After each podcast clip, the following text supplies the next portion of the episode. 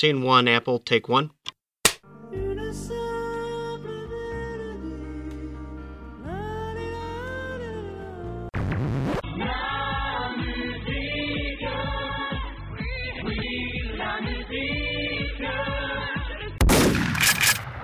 Bonsoir à toutes et à tous et bienvenue dans ce 23e épisode de La Mélodie du Bonheur, le podcast hebdomadaire qui chaque semaine s'attelle à aller chercher des albums dans l'actualité pour en parler les analyser le plus finement possible. Aujourd'hui, il s'agit d'un style qu'on n'aborde pas forcément très souvent et pour cause, c'est pas forcément très facile d'en parler.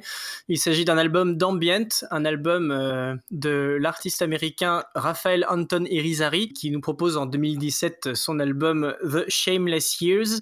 Et pour m'accompagner sur cet épisode, on a, euh, on a donc euh, Laurent qui vient nous voir pour la deuxième fois, qui était là pour euh, ceux qui ont pu écouter le, le, le, podcast hors format sur la, les Magnetic Fields, l'album 69 Love Songs, qui avait des petits problèmes de son et tout, c'était un petit peu la galère, mais là il revient en forme et préparé à, à, répondre aux questions les plus invraisemblables. Salut Laurent, comment ça va? Ça va très bien et toi? Bien aussi, est-ce que tu es confiant pour, pour ce qui va suivre? Ouais, ouais, très prêt, et je suis beaucoup mieux préparé, niveau audio, niveau... Bon, tout va bien se passer. Ah bah pas de souci alors. Je peux te, je peux te, je peux lâcher les questions de merde. Ouais, ouais, ouais fais-toi plaisir. Et ensuite, on a aussi Maxime, qui lui hein, est un habitué de, de, de, longue date. Salut Maxime. Bonsoir, ça va? Très bien. Un petit, un petit commentaire à faire avant de commencer euh, non, non, mais c'était le, le, bon terme, je pense, hors format pour l'émission sur 69 Love Songs, surtout hors date. je pense que c'était ça le, le, souci. Oui, aussi, mais ça, c'est, on n'en parle pas. C'est tabou dans l'émission. Tout, tout s'est passé à merveille et je mets mes œillères.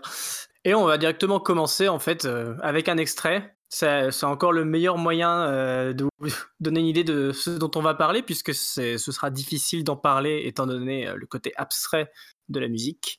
C'est parti. Et avant de partir, Maxime va peut-être nous expliquer, parce que c'est lui qui a fait les, choix des extraits pour les, euh, enfin qu'on va écouter. C'est lui qui connaît le mieux l'artiste et sa discographie.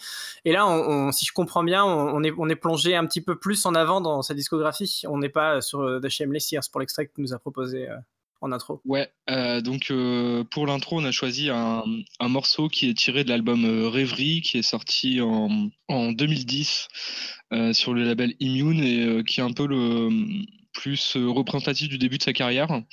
donc, mais je suppose qu'on va en reparler après parce qu'il laisse un peu plus de place à des instruments acoustiques, alors que la suite de la carrière, on, on va avoir un peu plus de place donnée euh, au, à tout ce qui est au, au, son électronique, ce genre de choses.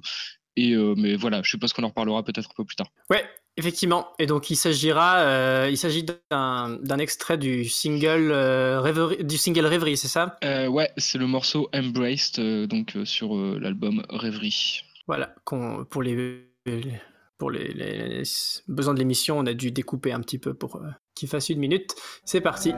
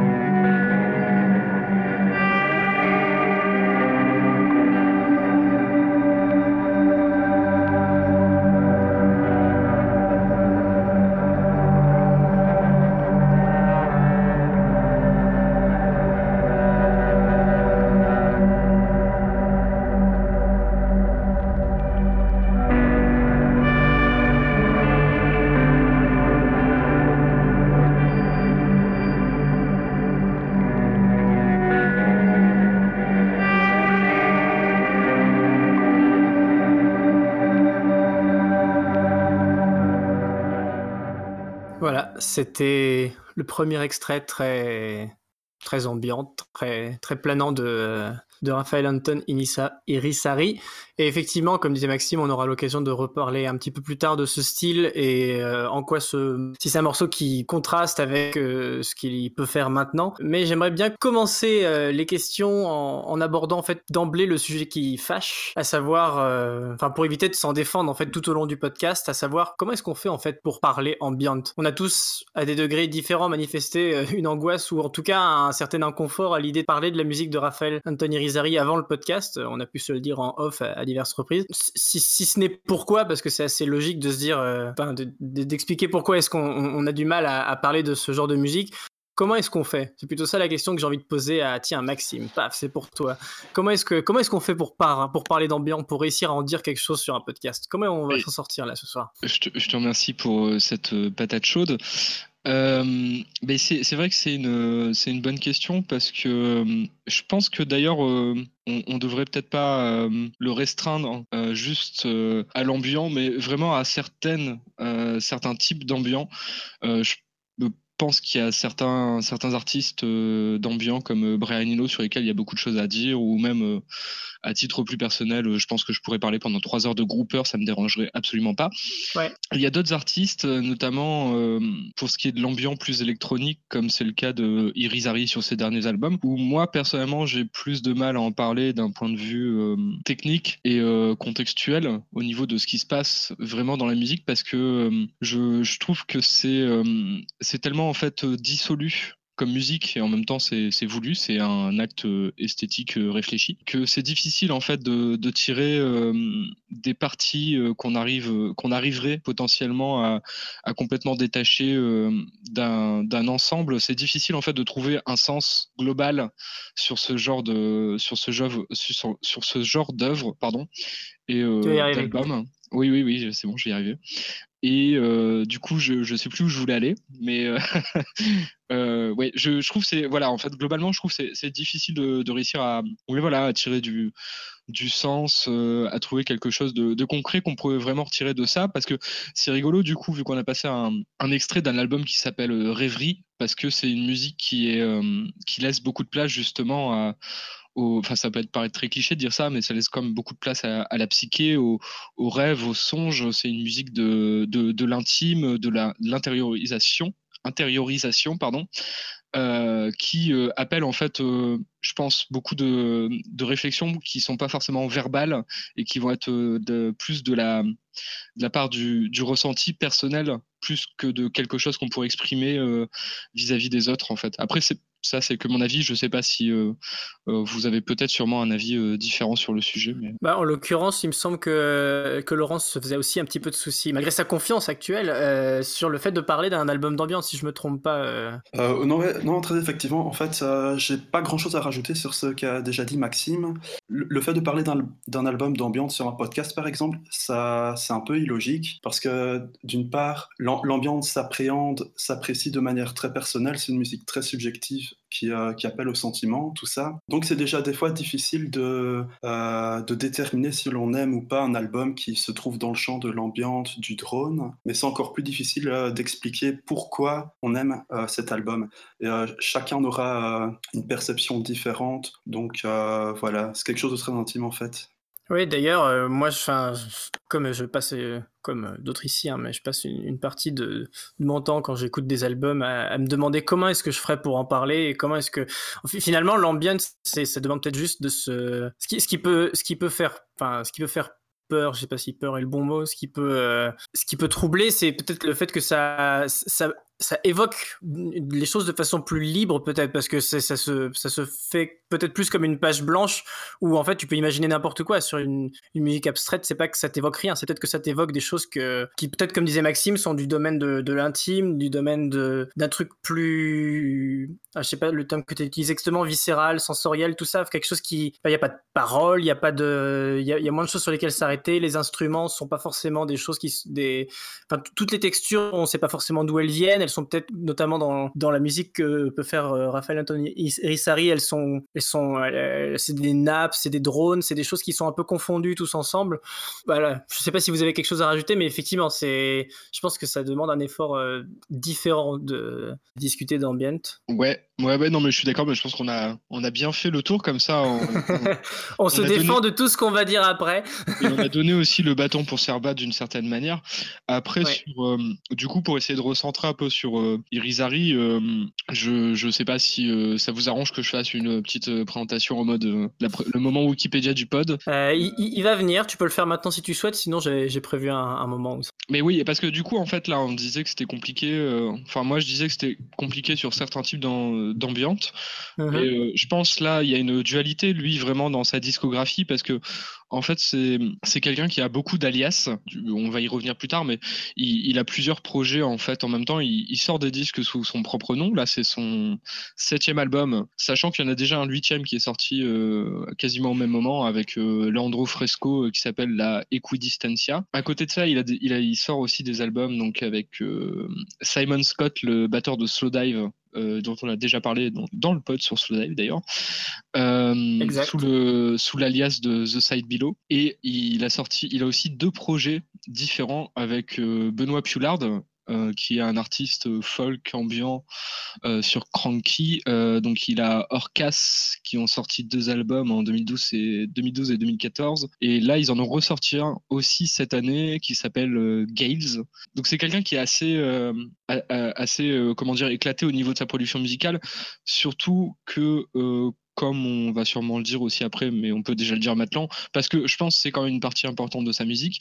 C'est quelqu'un qui est un technicien en fait de, de la musique. Euh, mmh ça, ça s'entend dans ce qu'il fait, parce que c'est quelqu'un qui fait du, beaucoup de, de, mastering et de production pour euh, des artistes, différents artistes. Il a un studio qui est son propre studio qui s'appelle euh, Black Knoll, qui existe depuis 2014. On il travaille aussi de parler de ce studio.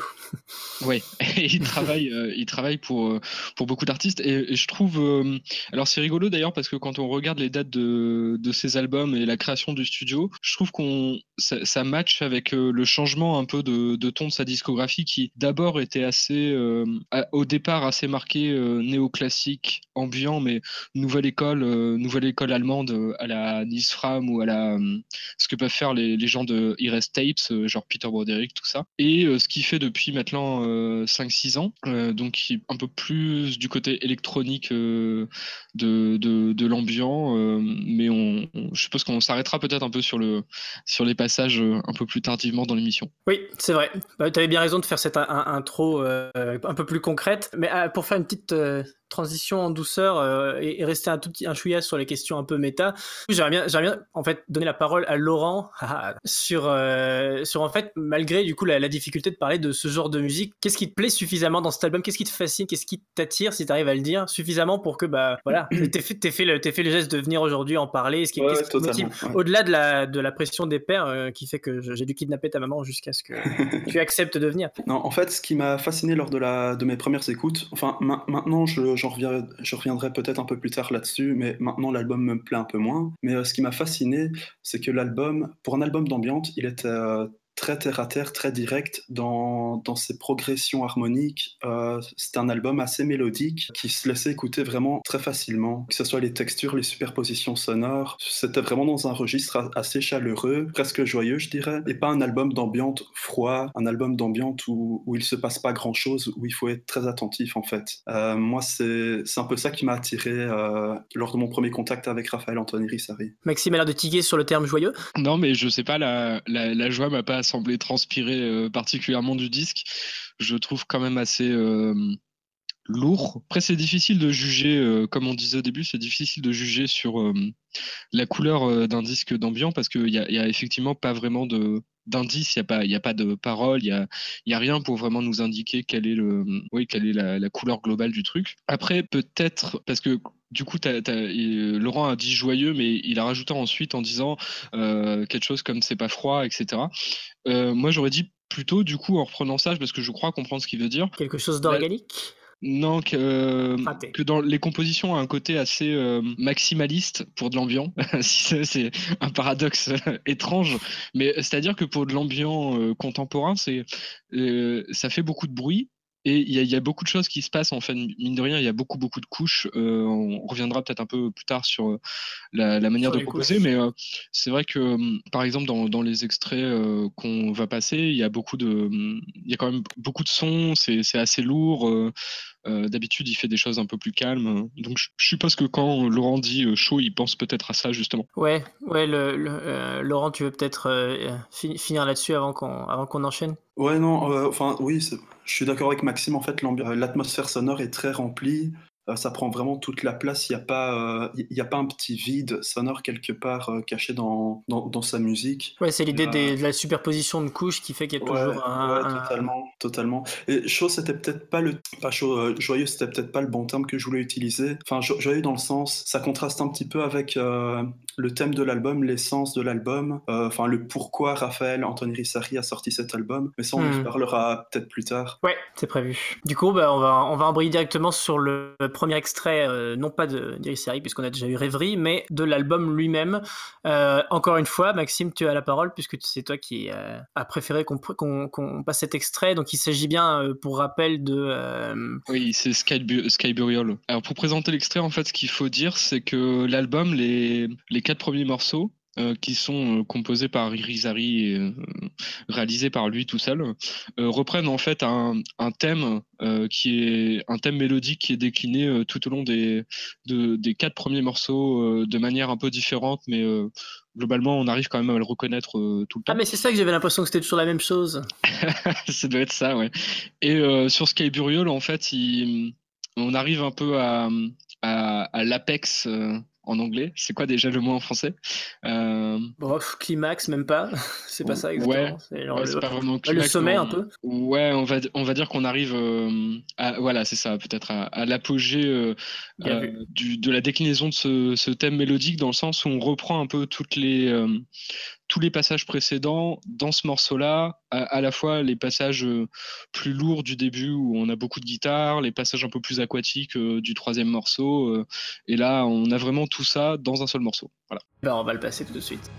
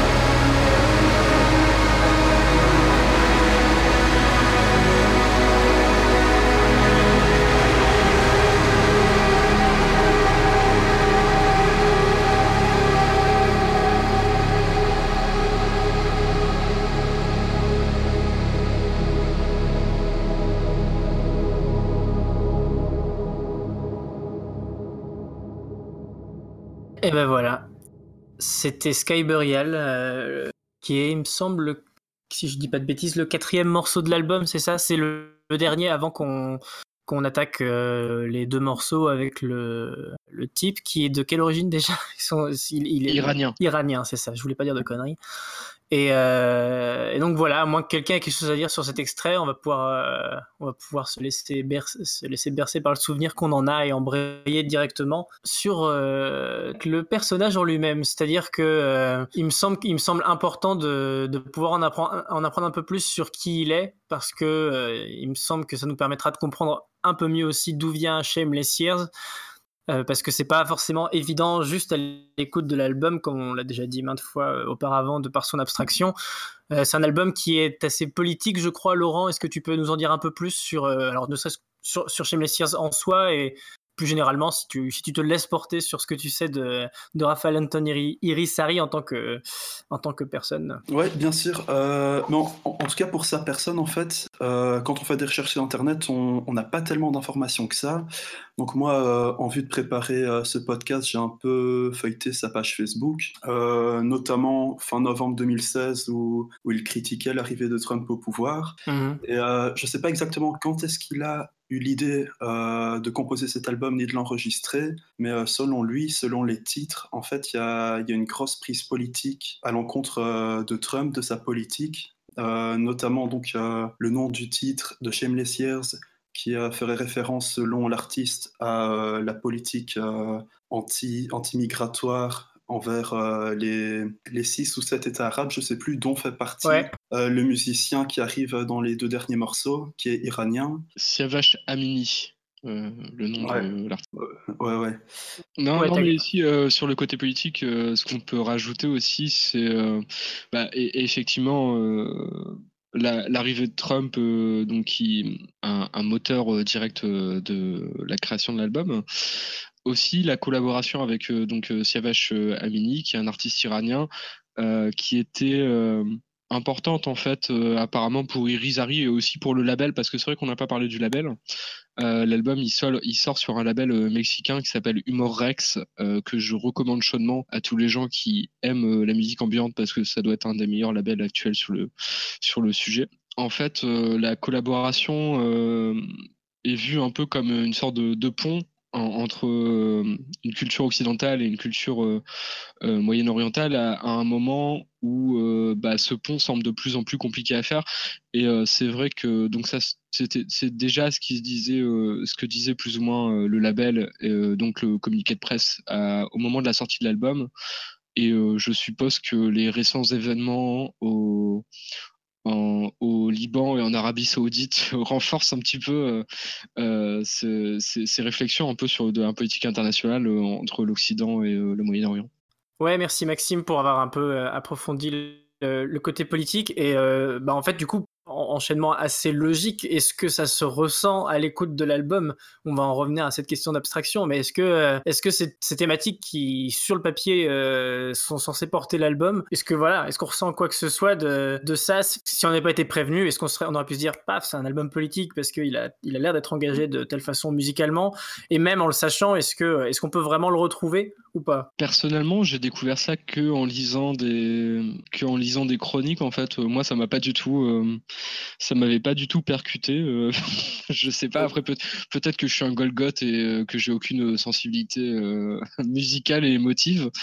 Mais personnellement, j'avais pas du tout capté cette, enfin, ce, degré de lecture là politique au niveau de l'album. Je sais pas si ça vous a paru évident à vous, mais moi pas du tout. Bah non, mais moi je te rejoins, ça m'a pas paru évident du tout. en fait, c'est juste le contexte de l'album qui est politique, mais bon, dans, dans la musique évidemment, on ne retrouve rien. Et bah, tout ça, ça m'amène un petit peu à, bah, en fait, à parler entre guillemets enfin de la musique et moins de ce qui l'entoure. Et ma question, en fait, euh, à moi qui suis peut-être un peu plus néophyte que vous euh, en la matière, parce que j'ai découvert l'album il y a deux jours et j'ai utilisé le jour restant pour essayer d'écouter, mais vraiment vite fait. Euh, le reste de, sa discographie. Et du coup, pour y être passé un petit peu vite, j'ai eu du mal à ne pas y voir pour aller un, peu à fond dans le cliché. Un peu sans cesse le même album, des nappes qui vont, qui viennent, des drones qui portent des mélodies un petit peu éthérées, etc. Je suppose qu'il y a un peu plus que ça. Et bah, par exemple, Maxime, toi qui connais parmi nous, le es celui qui connaît le mieux sa discographie. Est-ce que tu as une espèce d'évolution que tu ressens, que, tu, ressens d'un album à l'autre, ou est-ce que est-ce qu'il fait vraiment un peu toujours le même style? Est-ce qu'il y a des, subtilités qui, m'échappent sans doute? Ah ben, Il faut, arrêter de dire ça, moi je vais rougir après. Euh, mais euh, non, en, fait, euh, comment, comment est-ce que je pourrais répondre? Parce que c'est une question assez, assez compliquée. moi j'ai un rapport assez assez complexe à la discographie de Raphaël Anthony Rizari, dans le sens où j'ai jamais, euh, j'ai jamais vraiment été totalement convaincu par un album, euh, un album qu'il a fait. Je pense que celui qui s'en rapproche le plus, ça doit être The North Band, qui est son, son deuxième album. Ou non, si, oui, deuxième album. C'est quelqu'un sur lequel j'ai toujours, j'ai toujours des doutes euh, musicalement parce que euh, j'ai du mal en fait euh, à avoir une, une vision. contrairement à Emmanuel Macron, j'ai du mal à voir la vision de oh Raphaël Antoine Irizarry. Alors là, celle-là, elle est devenue de loin. mais je, ouais, je, je sais pas, il y a un truc qui me, qui me bloque toujours un peu dans sa musique qui fait que je suis pas, je, je suis jamais totalement de, dedans à, à 100%. après, quand même, je note, moi, une, grosse différence que je, me faisais la réflexion tout à l'heure en, réécoutant un peu euh, des anciens albums, notamment The North Band et aussi euh, Rêverie et un peu euh, Fragile Geography. Je trouve qu'il y a une différence assez notable entre donc le dernier album The Shameless Years et ces albums-là. C'est que par exemple dans The North Band, je trouve que les couches, plutôt que de se, se, superposer comme dans le dernier album, ont tendance plutôt à se répondre. Euh, il y a un dialogue en fait dans les morceaux entre les différentes couches, alors que sur le dernier album, et c'est une critique que je fais, euh, je trouve que les couches se superposent, mais il n'y a pas, il, se passe rien en fait. Il y a pas de, enfin il se passe rien, c'est un peu fort, mais il n'y a pas, il y a pas vraiment, ouais, il y a, pas de dialogue, il y a pas, il y a pas de réponse, il y a pas quelque chose qui s'instaure entre les différentes couches de son. Elles sont juste là comme un, comme un pancake euh, énorme de, de musique ambiante et euh, avec un gros coulis dessus. C'est très très lourd en fait.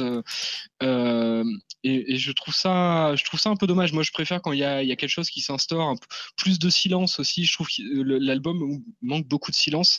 Est-ce que c'est quelque chose qu'on retrouve plus dans ce qu'il a fait avant, une, une gestion du, des silences qui est différent C'est ce que c'est un, peu l'impression que j'ai eu. J'ai fait exprès d'aller un peu dans à fond dans les caricatures pour un peu tout le temps le même album, mais j'ai aussi l'impression que notamment le travail sur les textures est plus audible. Je sais pas s'il y a moins de travail sur les textures dans, The Shameless Years ou si c'est plutôt que c'est euh, envahi dans l'espèce de, de, masse de, de, de drones et de nappes comme ça.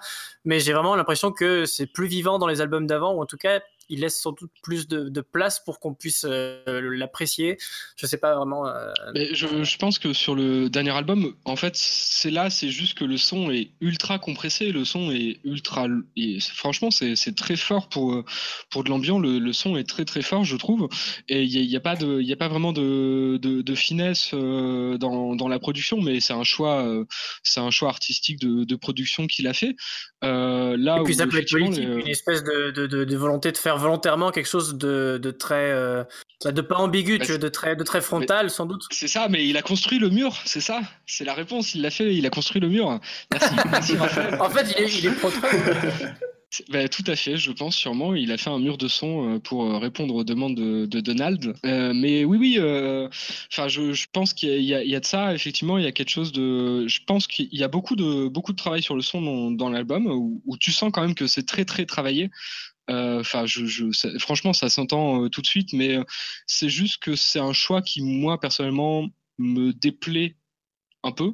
Et je préfère effectivement quand il y a plus de place justement au silence, où on laisse aussi plus de place aux, instruments et au son pour, pour s'épanouir, pour faire des échos, pour se répondre les uns aux autres.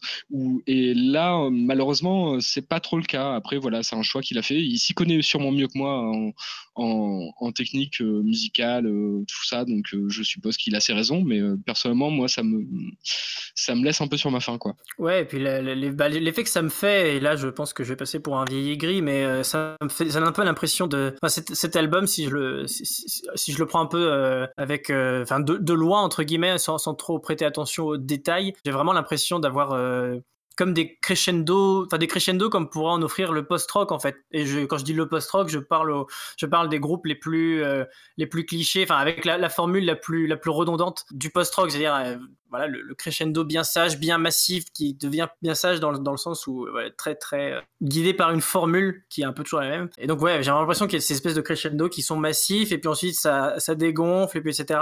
Et effectivement, autant pour la subtilité et autant pour la composition, c'est vrai que à mon avis, la, la composition en ambiante, on pourrait même en parler euh, encore longtemps, même si je crois qu'on n'a pas vraiment le temps. Mais, euh, mais voilà, ça appelle des ressources différentes de composer en ambiante que de composer dans d'autres choses. Et là, le fait que ça repose vraiment sur des, mélodies peut-être un peu faciles, enfin moi que je trouve un petit peu faciles parce qu'elles sont pas forcément accompagnées d'un travail sur les textures qui permettent de les faire euh, ressortir d'une façon particulière, autrement que par ces, grandes nappes, etc.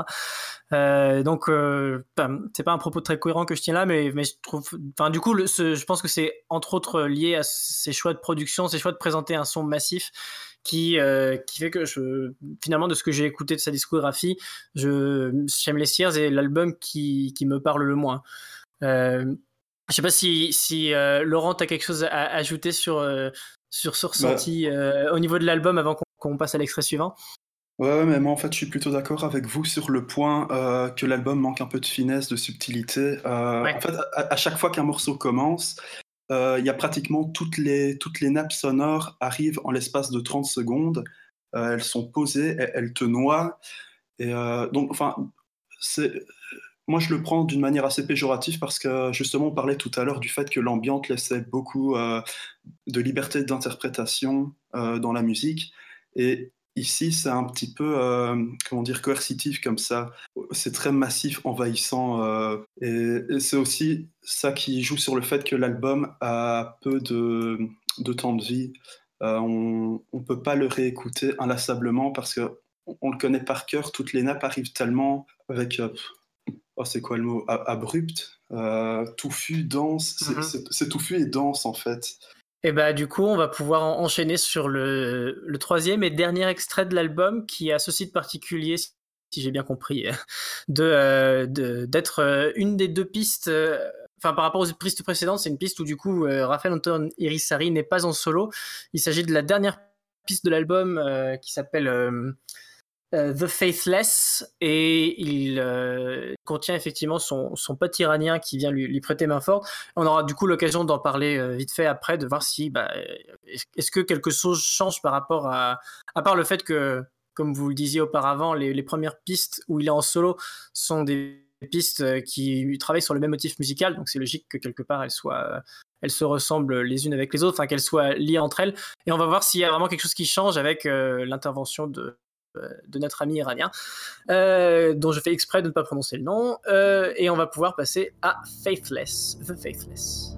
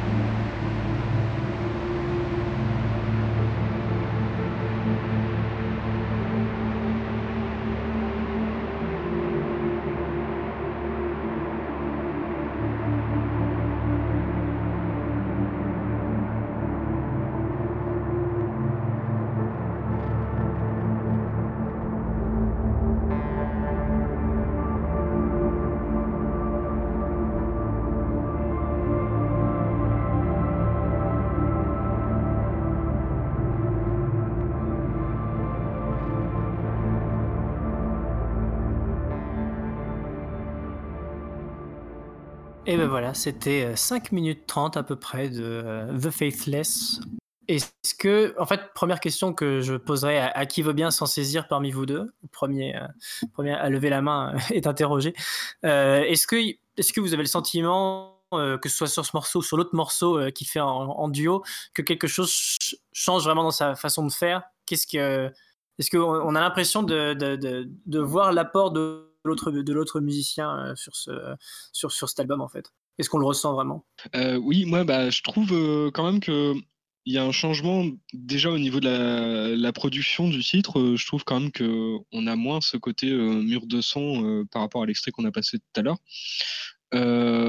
On est quand même sur euh, de l'ambiance qui est beaucoup plus calme et qui laisse plus de respiration à, à, la composition et euh, aux, instruments. Enfin, après, c'est mon avis. Peut-être que Laurent aura un avis euh, différent sur la question. non, moi je te rejoins en fait. il laisse plus de place à la, à la, construction sonore, la construction des nappes. Et au final, je, enfin, je trouve que c'est une belle manière de terminer l'album parce que peut-être que les, ces deux morceaux-là en plein milieu de l'album pour après revenir au, son très prenant, très euh, euh, maximaliste, comme vous disiez tout à l'heure, euh, ça aurait peut-être été un mauvais choix. Donc je trouve que les deux morceaux en fin d'album, c'est, ça, repose assez bien, ça, ça clôt bien l'album. Donc c'était une bonne idée donc de choisir ça en, fin de podcast. Merci Maxime pour tes choix avisés. Et peut-être une dernière question avant de, de, pouvoir passer au quiz que vous attendez tous depuis le début. une dernière question qui serait euh, adressé à Laurent qui euh, nous disait qu'il avait pas mal euh, passé de temps à, regarder ce que la façon de faire de Raphaël Anthony Rissari en live. Et bon, alors vous, je sais pas, mais à titre personnel, avant d'avoir eu assez récemment des expériences live de concert ambient, je me posais vraiment la question de, en fait, comment est-ce que le diable ces artistes s'y prennent pour faire un show, quoi? Euh, Est-ce que le, est-ce que l'ambiance est complètement différente d'un concert euh, plus normal? Enfin, le, le terme très mal choisi, mais en tout cas, enfin, du coup, c'est une question que moi qui m'intéresse pas mal. Et Laurent, est-ce que tu peux nous, nous, dire un peu de ce que tu as compris et ce que tu as vu, enfin, ce que ça t'a fait un peu de, de voir Raphaël Anthony Rissari faire ses lives et comment est-ce qu'il s'y prend, tout ça? Euh, donc pour commencer, bon, moi je tiens à préciser que je vois rarement des concerts d'ambiance en live et j'ai jamais vu Raphaël Anthony Rissari en live. Mais c'est juste qu'après l'écoute euh, de l'album, euh, comme après toute écoute d'album électronique, on se demande un petit peu euh, la, manière dont, dont, la personne crée ses sons. Donc si c'est des synthétiseurs analogiques, si c'est juste des drum machines, tout ça. Et en tombant sur les lives de Raphaël sur YouTube, j'ai remarqué qu'il utilisait la guitare avec un archet. ça, c'est un vraiment. une claire influence de Jimmy Page. Ouais, Jimmy Page, mais aussi euh, Jean-Z de Sigur qui, moi, enfin, ça a été un de mes coups de cœur quand j'étais adolescent, quand j'ai découvert que Sigur utilisait euh, une guitare à archet. Ou aussi, par exemple, un, truc un peu, plus un peu plus surprenant, mais la semaine dernière, je suis allé voir les Fleet Foxes en concert et euh, le second guitariste utilise aussi cette technique sur l'album euh, Cracker.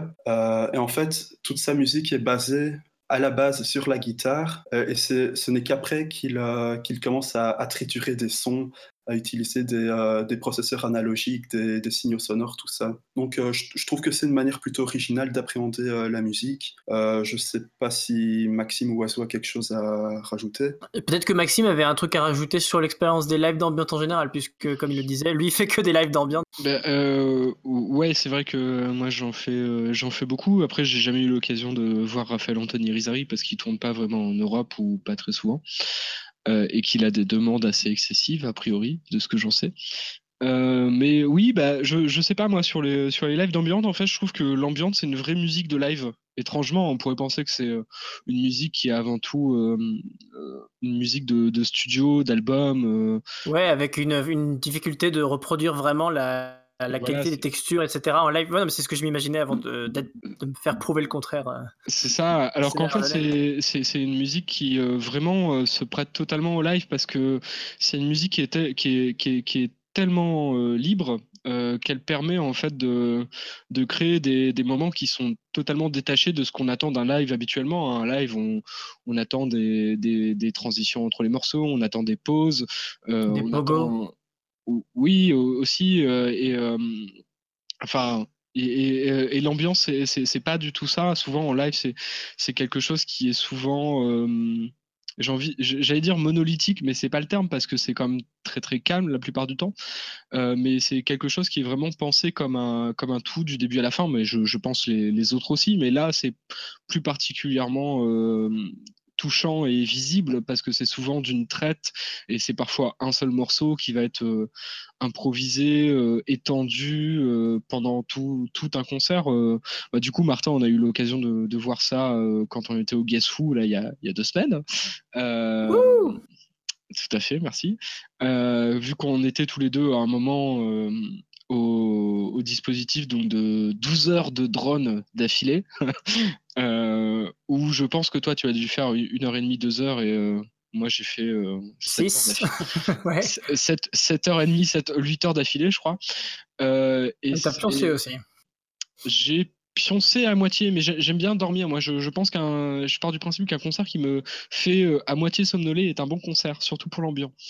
Euh, après, c'est une vision très personnelle, mais euh, mais voilà. Mais du coup, moi, je pour euh, pour l'ambiance, ouais, c'est je pense que c'est limite quelque chose qui peut freiner les gens qui en écoutent peut-être euh, en, album et qui n'oseront pas forcément aller voir ça en live. Mais euh, c'est un truc à faire vraiment, aller voir des, artistes comme euh, Grouper, euh, Quiet Army qui a fait un set incroyable au Guess Who, ou je sais pas, d'autres gens. c'est vraiment des, choses à voir et à écouter surtout et à ressentir parce que c'est une musique des sensations c'est vraiment une musique des sensations et ça se ressent encore plus en live euh, parce que concrètement, il n'y a pas grand chose à voir. Voilà. C'est intéressant d'ailleurs, puisque tu parles du Guessou, je vais terminer avec ça avant d'enchaîner avec le quiz. Euh, mais moi, du coup, une expérience de live que d'ambiance que j'ai eu, enfin que j'avais eu aussi à Paris parce qu'il s'y était passé pour le, Red Bull Festival. Euh, mais en tout cas, il y avait Gas, donc euh, Wolfgang Voigt, euh, producteur de techno, et d'ailleurs première émission du La Mélodie du Bonheur était sur Gas. Du coup, il, il joue en live et effectivement, lui pour occuper l'espace visuel, il avait un, écran derrière lui. Où il passait des, des images de forêt, enfin des images Oui, en fait, c'est littéralement des images de forêt, sauf qu'elles étaient vraiment très travaillées avec des filtres de couleurs qui, étaient poussés un peu au maximum, avec des images qui se superposaient entre elles, qui se divisaient parfois en petites mosaïques. En fait, vachement l'image de sa musique, qui est aussi est basée sur des, superpositions de, trucs qui évoluent lentement, etc. Et c'était, ça permet, alors je sais pas si ça permet de pas s'emmerder, hein, mais euh, en tout cas, ça, ça occupe de façon intéressante l'espace visuelle et ça, euh, et ça, ça permet de s'évader aussi, même si euh, le fait de fermer les yeux pendant un concert d'ambiance, je pense, permet aussi de s'évader. Euh, et j'ai déjà trop parlé et ce pod euh, risque de dépasser les frontières de, de, du temps autorisé. Du coup, on va tout de suite passer au quiz. Jingle. Quelle locution Ah oui Oui, ça y est, c'est bon. Bien joué, oui Oui, oui, oui, oui, oui C'est déjà... Ah oui, oui, oui, oui, oui, rugby ah ouais, ouais, ouais. Et, et ben Maxime, euh, puisque c'est toi qui as préparé en dernière minute ce quiz pour, euh, ce quiz, je vais te laisser expliquer un petit peu comment ça se passe. Quiz de la honte, vu que on a dû le préparer, on a dû préparer ça en, en 10 minutes chrono. Et effectivement, encore plus quiz de la honte parce que le thème du quiz c'est la honte. Euh, donc, alors là, comme ça, tout de suite, ça vous dit rien, mais euh, plus précisément, on va dire que c'est des morceaux qui parlent de honte, qui parfois portent même le nom de la honte. Euh, et euh, bah, je vous demanderai, donc c'est un blind test, je vous demanderai bien sûr, de, comme d'habitude, de mettre vos noms et pseudos dans le chat euh, si vous avez la bonne réponse. Et euh, bon, la plupart du temps, je vous demanderai juste de trouver l'artiste, hein, faut pas déconner non plus. Donc je pense qu'on peut démarrer le quiz.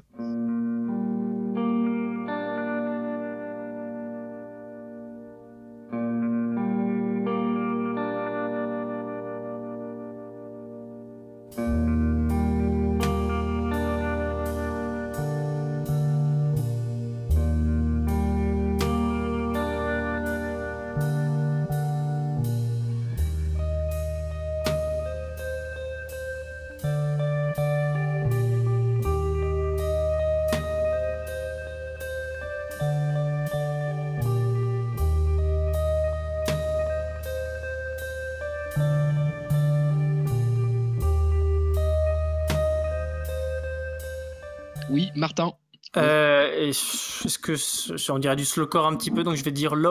Eh oui, c'est low. c'est le morceau Shame sur euh, The ah. Division. incroyable. hein, Donc euh, voilà. Et je- on peut peut-être écouter encore un petit bout quand même. Pour, pour moi surtout. Allez.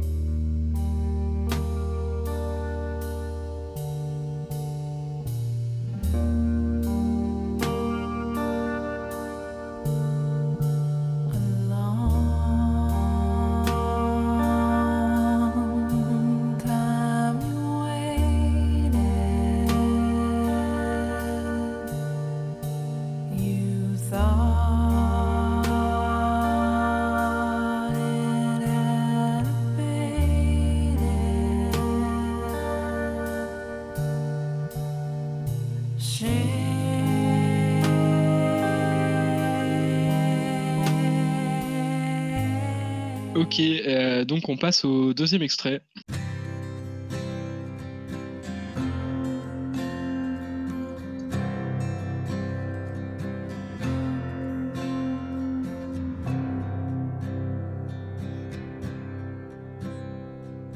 Early one morning, with time to kill, I borrowed Jeb's rifle and Martin. Johnny Cash.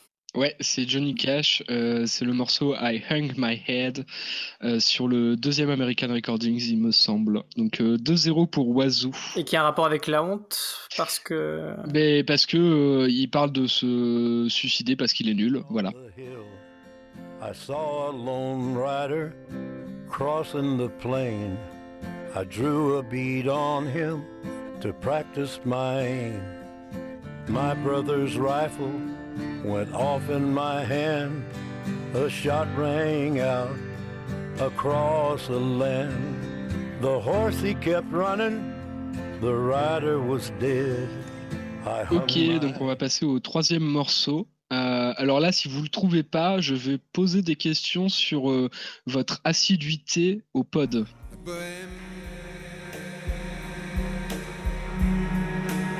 C'est joli comme mot. Il y a d'autres mots moins.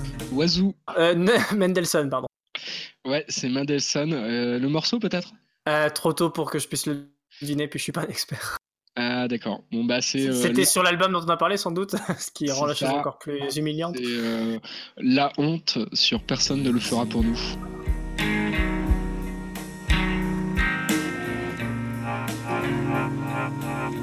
La honte, elle est là tout le temps.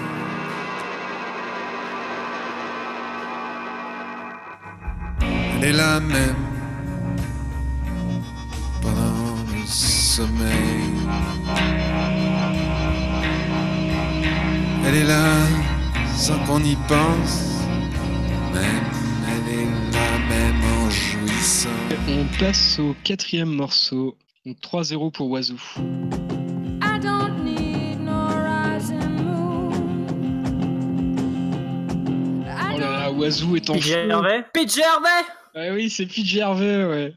Euh, Bah, non, non, me demande pas le morceau, hein, je suis nul, hein, je, connais- je reconnais juste la voix. Eh ben, c'est le morceau Shame sur euh, UUR.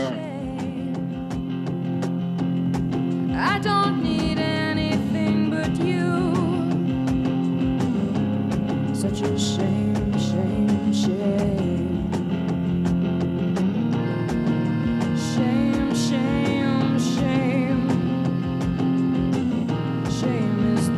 shadow of love. You changed my life. Donc on passe au cinquième morceau, ça fait 4-0 pour Wazoo. Laurent, je m'inquiète pour ta santé. Alors attention, par contre, pour le, quatrième, euh, pour le cinquième morceau, je tiens à dire qu'il n'y a pas Shame euh, dans le titre. Mais Ah. bon, ça parle plus ou moins du fait d'être assez nul, on va dire. Voilà. Mais je pense que ça va être très rapide. I'm a loser. Laurent, Euh, ça, c'est les Beatles. Ouais, je me rappelle plus du nom de suite. C'est peut-être I'm a Loser. C'est I'm a loser, effectivement. Ouais, ça mériterait ça- limite un, deux- un- un- un double point. Ah non, alors là, non. hein. Ah non, mais moi j'ai intérêt à ce qu'il fasse égalité avec toi, hein, mais euh, ouais. tant pis, je, je compte sur, euh, sur Laurent. Flavien est là sur le remonter. chat pour, euh, pour arbitrer. C'est la remontada maintenant. C'est la remontada. Il y a moyen, il y a 10 titres. hein. Ouais. Enfin bon, du coup, ça fait euh, 4-1-1 pour Wazoo et on passe au sixième morceau. Après, encore un petit extrait de Beatles, peut-être. And I'm not what I appear to be. of all the love I have won or have lost. There is one love I should never have crossed. She was a girl in a million, my friend. Et donc on passe au sixième morceau. Alors là, je pense que vous aurez, ce sera peut-être un peu plus long à trouver. Euh, je suis pas sûr, mais euh, je vous donnerai un indice si vraiment vous êtes dans, dans le mal.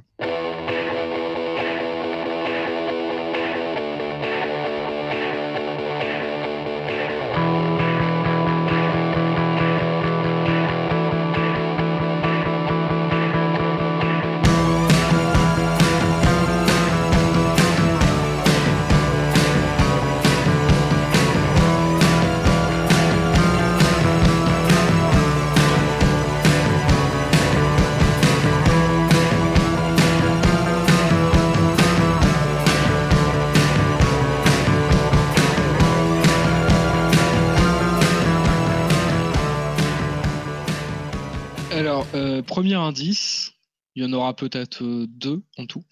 Euh, c'est un groupe français de post-punk euh, contemporain qui est relativement connu, on va dire.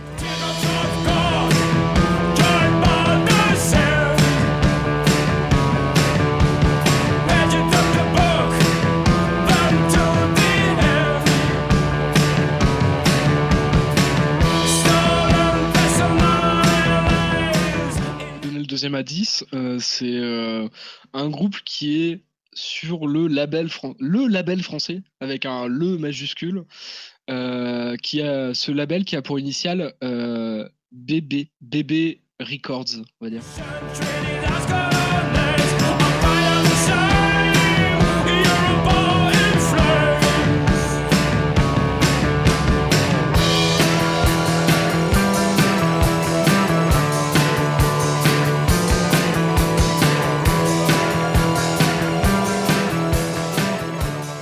Oiseau Euh, putain, non, j'allais dire baladure parce que c'est un nom de truc français, c'est pas ça. C'est. Euh... Ah euh... T'as une Euh, réponse euh, techniquement. Non, euh, tant pis. Non, non, je, je perds la main, je perds la main. C'est perdu. Euh, Laurent, t'as quelque chose à proposer aussi? Euh, ouais, alors, euh, je vais... j'ai aucune idée de, d'à quoi ça ressemble, mais c'est pas cheveux. Je sais qu'ils sont sur le label. euh, Non, c'est pas J'y ai pensé, mais je crois pas. Ouais, non, C'est pas les bonnes voix. Non, non, non. Ah, donc, bah, c'est- c'était Frustration. Hmm. Je Non. l'avais pas. Je Ouais, bah, connais de réputation, mais vraiment, je l'avais pas du Ouais, tout. réputation. Eh ben, C'était euh, Frustration avec le titre euh, Empires of Shame tiré de leur dernier album qui est sorti sur Born Bad Records. Voilà. Et on va passer au septième morceau. Je pense que ça sera assez rapide.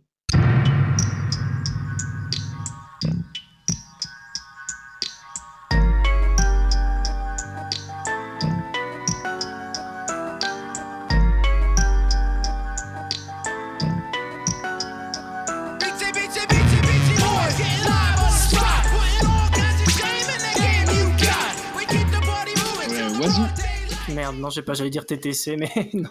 non, non, c'est pas DTC. Moi, je- Vogel, j'allais dire Clouded aussi, mais c'est pas ça non plus. Mais euh, tu, tu perds la main. Mais du coup, Laurent, t'avais un truc? Ah, euh, mais enfin, j'ai cru reconnaître le... la voix des Beastie Boys. C'est les Beastie Boys, effectivement. Ah, bien joué, putain. Eh, du coup, elle a remontada de Laurent. ça Ouais. Ça fait 4-2. Et euh, on, passe, on va repasser un petit bout de- des Beastie Boys. Le titre, c'est Putting Shame, Putting Shame in Your Game, tiré de Hello Nasty.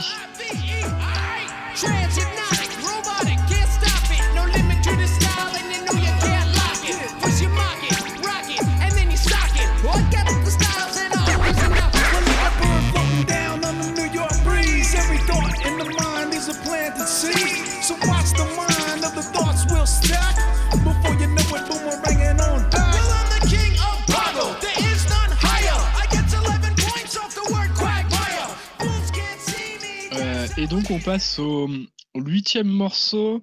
Alors là, je donnerai un indice peut-être un peu plus tard, mais euh, je pense que peut-être vous allez trouver rapidement, je suis pas sûr. Euh, on verra. Euh, donc, huitième morceau, c'est parti.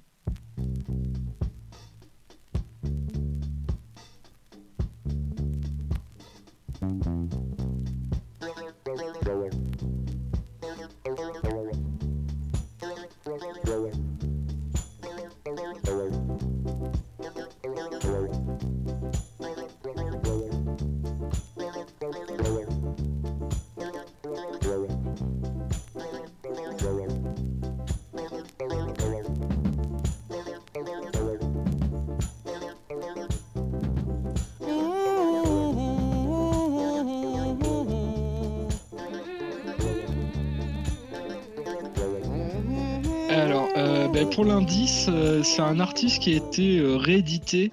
Toute sa discographie a été rééditée sur le label de David Byrne. Et je propose de reprendre après cet indice.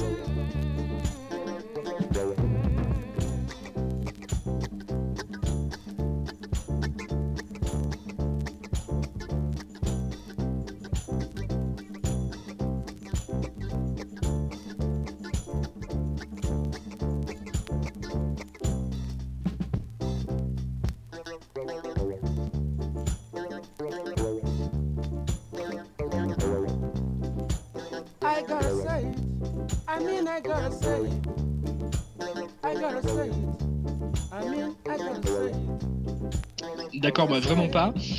Euh, si- bah, Sinon, je peux tenter un truc. Si jamais, si jamais si tu saches le truc, je peux tenter. hein, mais... ouais, bah vas-y. euh, si, si, si, euh, bah, sinon, j'ai encore un indice, mais après, ça va devenir, euh, ça va devenir obvious. Bon, mais, allez, euh, je, je le dis parce que Lo- Lolo a pas l'air de l'avoir. Je vais dire euh, Francis Bébé, tu vas me dire c'est pas ça. Non, c'est pas Voilà. Francis Bébé, euh, c'est euh, William Oniabor. Ah Ah, putain ouais, ouais, ouais, Oh ouais, là là, Et- merde Et, oui, C'est pas l'avoir eu, putain. le morceau Shame tiré de l'album Atomic Bomb, euh, donc qui avait été réédité sur euh, Luaka Bop, le label de David Byrne. Putain, c'est trop bien en plus.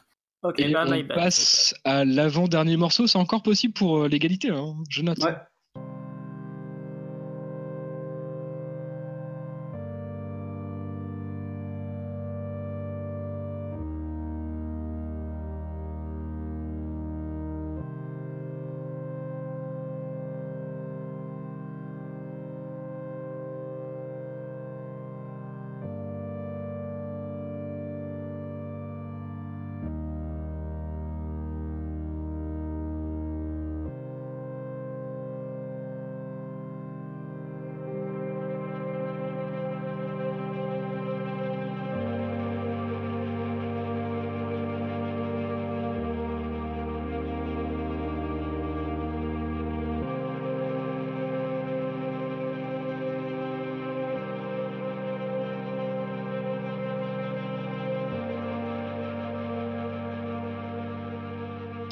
Alors, euh, l'indice, j'ai envie de dire, monsieur, que vous êtes euh, pas du tout euh, corporate, parce que c'est un groupe qui figurait déjà dans un quiz précédent que j'avais déjà fait, dans le pod qui portait sur le dernier album de Godspeed, et je vais vous redonner le même indice. L'imposture j'avais au grand jour. À ce L'imposture moment-là, oiseau. enfin non, je vais vous donner la réponse. Non, c'est ouais, je vais faire mieux donner la réponse euh, à la question de ce pod-là. Euh, L'indice que je vous donnerai, c'est Gremlins.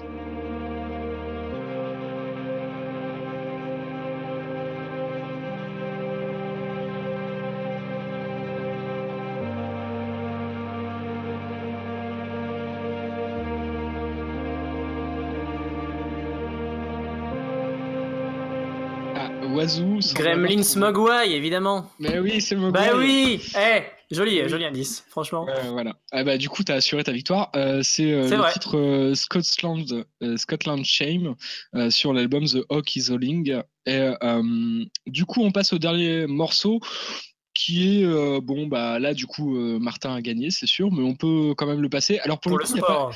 il y a- il y a pas shame dans le titre je tiens à le dire mais bon c'est un titre qui parle légèrement de dépression et encore une fois du, du fait d'être assez nul. Voilà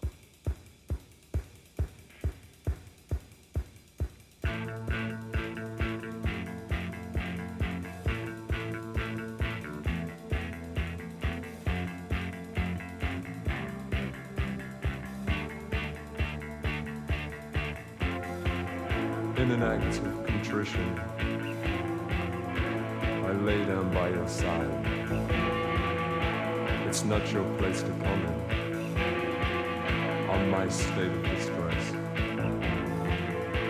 For this is for real. I've tears in my eyes. Am I laughing or crying? I suggest I'm not lying. I haven't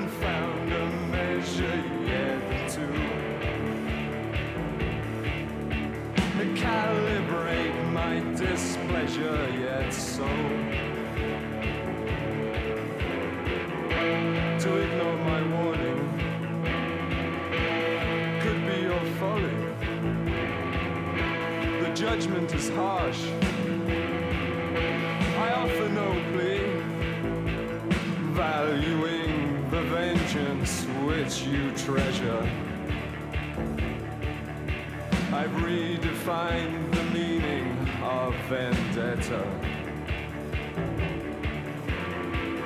The procession's disordered. You protect your possessions. In the light of your actions, I question your love. May I make an Euh, observation? Ah, Martin peut-être Euh, Wire Eh oui, c'est Wire. Putain, j'ai pas du tout reconnu la voix, je suis désolé, hein, mais je. Très bien. Ah, si, si, c'est euh, le titre. joue euh, gothique là. C'est sur, c'est sur quel album? C'est sur un 5-4 Ouais, c'est sur. C'est euh, ça, je le connais pas du tout. Putain, je le connais C'est pas. le titre euh, I Should Have Known Better. Euh, donc sur euh, 154 et euh, donc ça clôture ce quiz qui s'est terminé en belle branlée quand même mine de rien. Euh, donc 6-2 pour euh, Wazoo qui euh, gagne le droit de poser son titre à la fin de l'émission. Désolé Laurent mais tu n'étais Non, mais pas il, il a, il a amplement gagné le droit de gagner. Euh, non mais t'étais juste pas là hein, je- J'étais pas en forme. J'étais pas en forme. Ouais, on, on va dire ça Euh, C'est le bruit derrière qui le. Qui le qui- Je, je redonne, euh, je redonne la, la main à, à Wazoo pour, euh, pour clôturer cette émission. Yep, exact. Et bah euh, après ce, après ce, ce- ce long mais beau quiz, euh, on va pouvoir passer effectivement à le- l'inénarrable étape des recommandations. Et euh, on va passer la parole à, bah, Maxime, hein, qui ma foi la prend plutôt bien jusqu'à présent. Donc euh, Maxime, qu'est-ce que tu nous recommanderais aujourd'hui On rappelle que c'est peu importe, ça peut être de la musique, ça peut être du cinéma, ça peut être des jeux vidéo, ça peut être le magazine porno caché sous ton canapé, c'est tout ce que tu veux, c'est pour toi. Ouais, alors j'ai eu un peu de mal à trouver une recommandation pour aujourd'hui. euh, et finalement, je me suis arrêté sur une reco en fait qui me posait problème parce que c'est sur un site à abonnement. Euh, mais je pense que ça valait vraiment le coup. Euh, euh, c'est en fait les, chroniques de Mathilde Larère, qui est une historienne qui travaille en cadre universitaire et qui fait en fait des, chroniques en rapport avec l'histoire sur le site d'information et de critique des médias d'arrêt sur image. Donc euh, arrêt sur image qui euh, pendant les années 90 jusqu'au début 2000 avait une émission à la télé et qui ensuite ont eu des pro ils se sont fait jarter en gros de France 5 et euh, ils se sont non pas France 5 d'ailleurs la 5 à l'époque RIP pour les plus vieux d'entre nous qui s'en souviennent et qui donc se, sont retrouvés sur internet et Mathilde Larère, en fait, depuis euh, maintenant un peu plus d'un an, je crois, euh, fait des chroniques qui sont toujours en rapport avec l'histoire et notamment la dernière en date est très euh, intéressante. Elle porte sur la représentation de la, Révolution et des figures de la Révolution dans les émissions de Stéphane Bern, qui reviennent en fait un peu sur les choix en fait que font, qu'a fait, que fait même euh, Stéphane Bern au niveau de, des sujets qu'il traite dans son émission Secret d'Histoire. Et euh, donc là, c'est euh, spécifiquement pourquoi Stéphane Bern ou, Michel Onfray ou d'autres personnes de, ce genre-là citent, citent, par exemple Olympe de Gouges quand il parle de révolution pour se dédouaner d'être de fait des gens qui sont tout de même euh, foncièrement plutôt du côté royaliste euh, de l'idéologie. Et c'est très intéressant, très pédagogique, je le dis en tant qu'ancien étudiant en histoire. Je trouve ça vraiment très très intéressant et très bien fait. Et voilà, je recommande les, les chroniques de Mathilde Larère sur Arrêt sur Image et Arrêt sur Image dans son ensemble, qui est un site très intéressant. Merci Maxime pour cette recommandation euh, complète. Et maintenant, euh, Laurent, donc tu as un- une recommandation un peu particulière à nous faire, je crois. Oui, un peu particulière parce que j'avais aucune idée, euh, si ce n'est de parler à tous les poireaux qui nous écoutent, euh, tous les poivreaux qui nous écoutent. Hercule Poirot, euh, l'oreille. Donc je recommanderais une bière de brasserie locale. C'est une brasserie qui se situe dans l'ouest du Hainaut, la brasserie de Rank, qui produit la XX Bitter. C'est une bière très amère, très légère. Je crois que ça ne dépasse pas les, les 6 degrés d'alcool. Elle a un goût un peu fruité. Il y a un goût très houblonné euh, qui reste en bouche d'ailleurs. Franchement, en, fin de soirée, ça passe comme de la crème. Et si vous pouvez vous, vous en procurer euh, en bouteille, en fût, euh, n'hésitez pas à l'essayer. Vous ne serez pas déçus. Merci beaucoup. Et bah, ça me donne soif, mais avant, il faut que je fasse ma propre reco. Bah, moi, je vais être. J'hésitais déjà à le recommander euh, lors du dernier pod qui, euh, pour vous inclure un peu dans la chronologie, était il y a trois jours, deux jours même peut-être. Du coup, euh, j'ai pas beaucoup de neuf et du coup, je vais le recommander cette fois-ci. Et ce sera le jeu vidéo Cuphead, qui est un, jeu qui a eu pas mal de hype en ce moment, malgré le fait que ce soit, si je me trompe pas, un, jeu indé.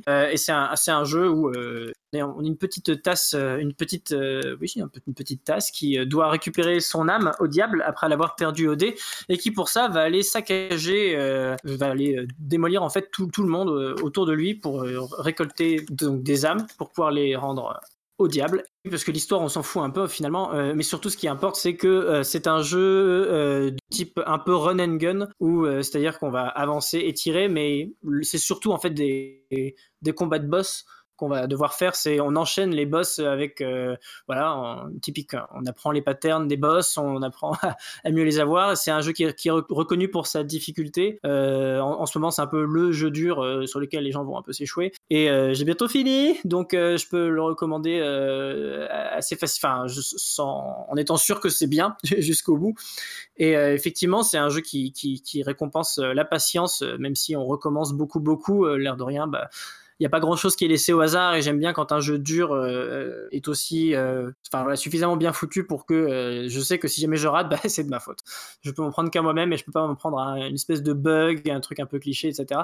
Et pour finir, Marocco qui est un peu trop longue, euh, je précise juste que euh, l'autre intérêt du jeu, c'est aussi qu'il est euh, réalisé avec un design qui le rapproche des années, euh, enfin qui est en fait le design des cartoons des années, euh, genre des années 20, 30, des années 10, je sais plus exactement. Genre euh, pensez au, au tout premier Disney, pensez à Betty Boop, pensez à tout ça, au premier cartoon qui était, euh, qui était un petit peu bizarre, un petit peu dark en fait parfois aussi, et ça se justifie euh, pas mal dans le ton du jeu qui est un petit peu euh, certes ironique, mais aussi en fait tout veut te tuer, donc c'est forcément un peu, un peu dark. Et, voilà, donc c'est un, jeu qui est visuellement très réussi, le gameplay, bon je suis pas un expert en, gameplay en général, mais ça me convient très très bien, j'aime bien me prendre la tête dessus et c'est tout. Bref, bah voilà, en fait c'est la fin de, de, de cette émission, mais avant, j'ai quand même gagné le droit de m'auto-demander euh, de quoi donc je vais parler euh, pour euh, mon dernier morceau. Et euh, je vais vous parler donc de d'un disque qui est en fait ça va plaire à Maxime parce que c'est une réédition euh, d'un autre pays comme il est un peu spécialisé là-dedans. C'est en fait une euh, une compilation une recompilation de d'une très très vieille artiste. Donc c'est parmi les, les ça fait partie des, premiers trucs enregistrés. Il faudrait que je vérifie exactement la date, mais à mon avis, on dépasse pas les années 1910 ou un truc du genre. C'est vraiment, c'est une artiste arménienne, une chanteuse arménienne qui s'appelle Zabel Panosian.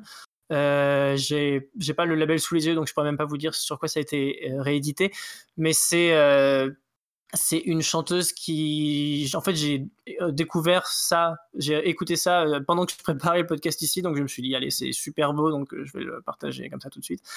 Et c'est des, c'est des chants, euh, comment le dire, c'est trop frais pour que je puisse vraiment dire quelque chose d'intéressant, donc je pense que je vais surtout vous laisser, vous laisser écouter. Le morceau que j'ai choisi s'appelle Insireli euh, Zavagunks, moi qui croyais être euh, débarrassé des prononciations impossibles, euh, bah, visiblement non. Et ça veut dire euh, My Beloved Child, si je ne m'abuse, My Beloved Children. Et donc vous verrez, hein, c'est un morceau qui... On entend quasiment autant les, les crépitements du son et du souffle du, de- des- des très très vieux enregistrements, autant que la voix elle-même, mais ça rajoute une, quelque chose d'incroyable à, l'atmosphère. Enfin, ça, ce, serait, ce serait moins bien si ça n'avait pas été là. Donc euh, enfin, c'est vieux et, ça a vieilli très très bien. Et je trouve que ça clôt pas mal un podcast sur euh, un morceau d'ambient parce que c'est quelque chose de très euh, de très de très paisible en même temps de très très euh, émotionnel le, terme est pas idéal.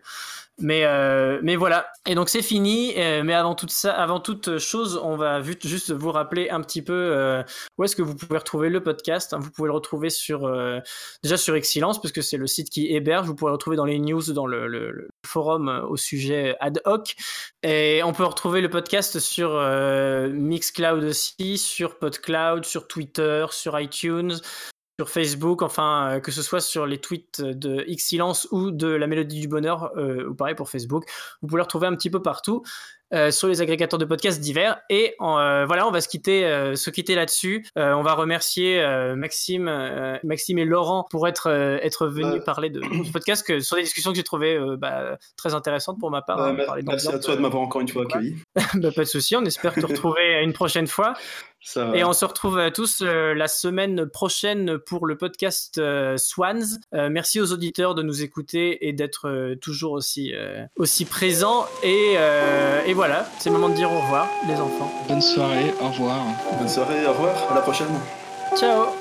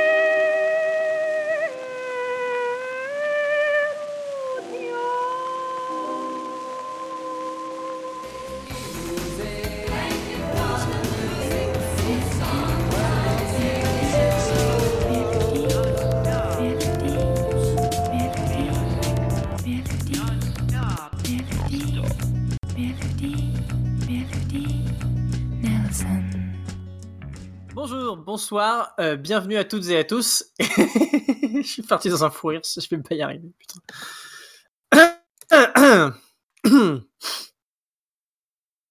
Bonjour à toutes et à tous et bienvenue sur le 23e épisode de la...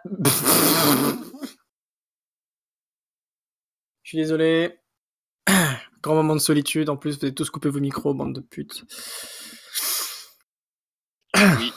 Oui. Bonjour On à toutes et à... Ta gueule. Ah, c'était la bonne et tu me l'as raté. Bon, voilà. Bonjour à toutes et à tous. Bienvenue pour ce troi- 23e épisode de La Mélodie du Bonheur, euh, l'émission quotidienne ou bien est-elle hebdomadaire?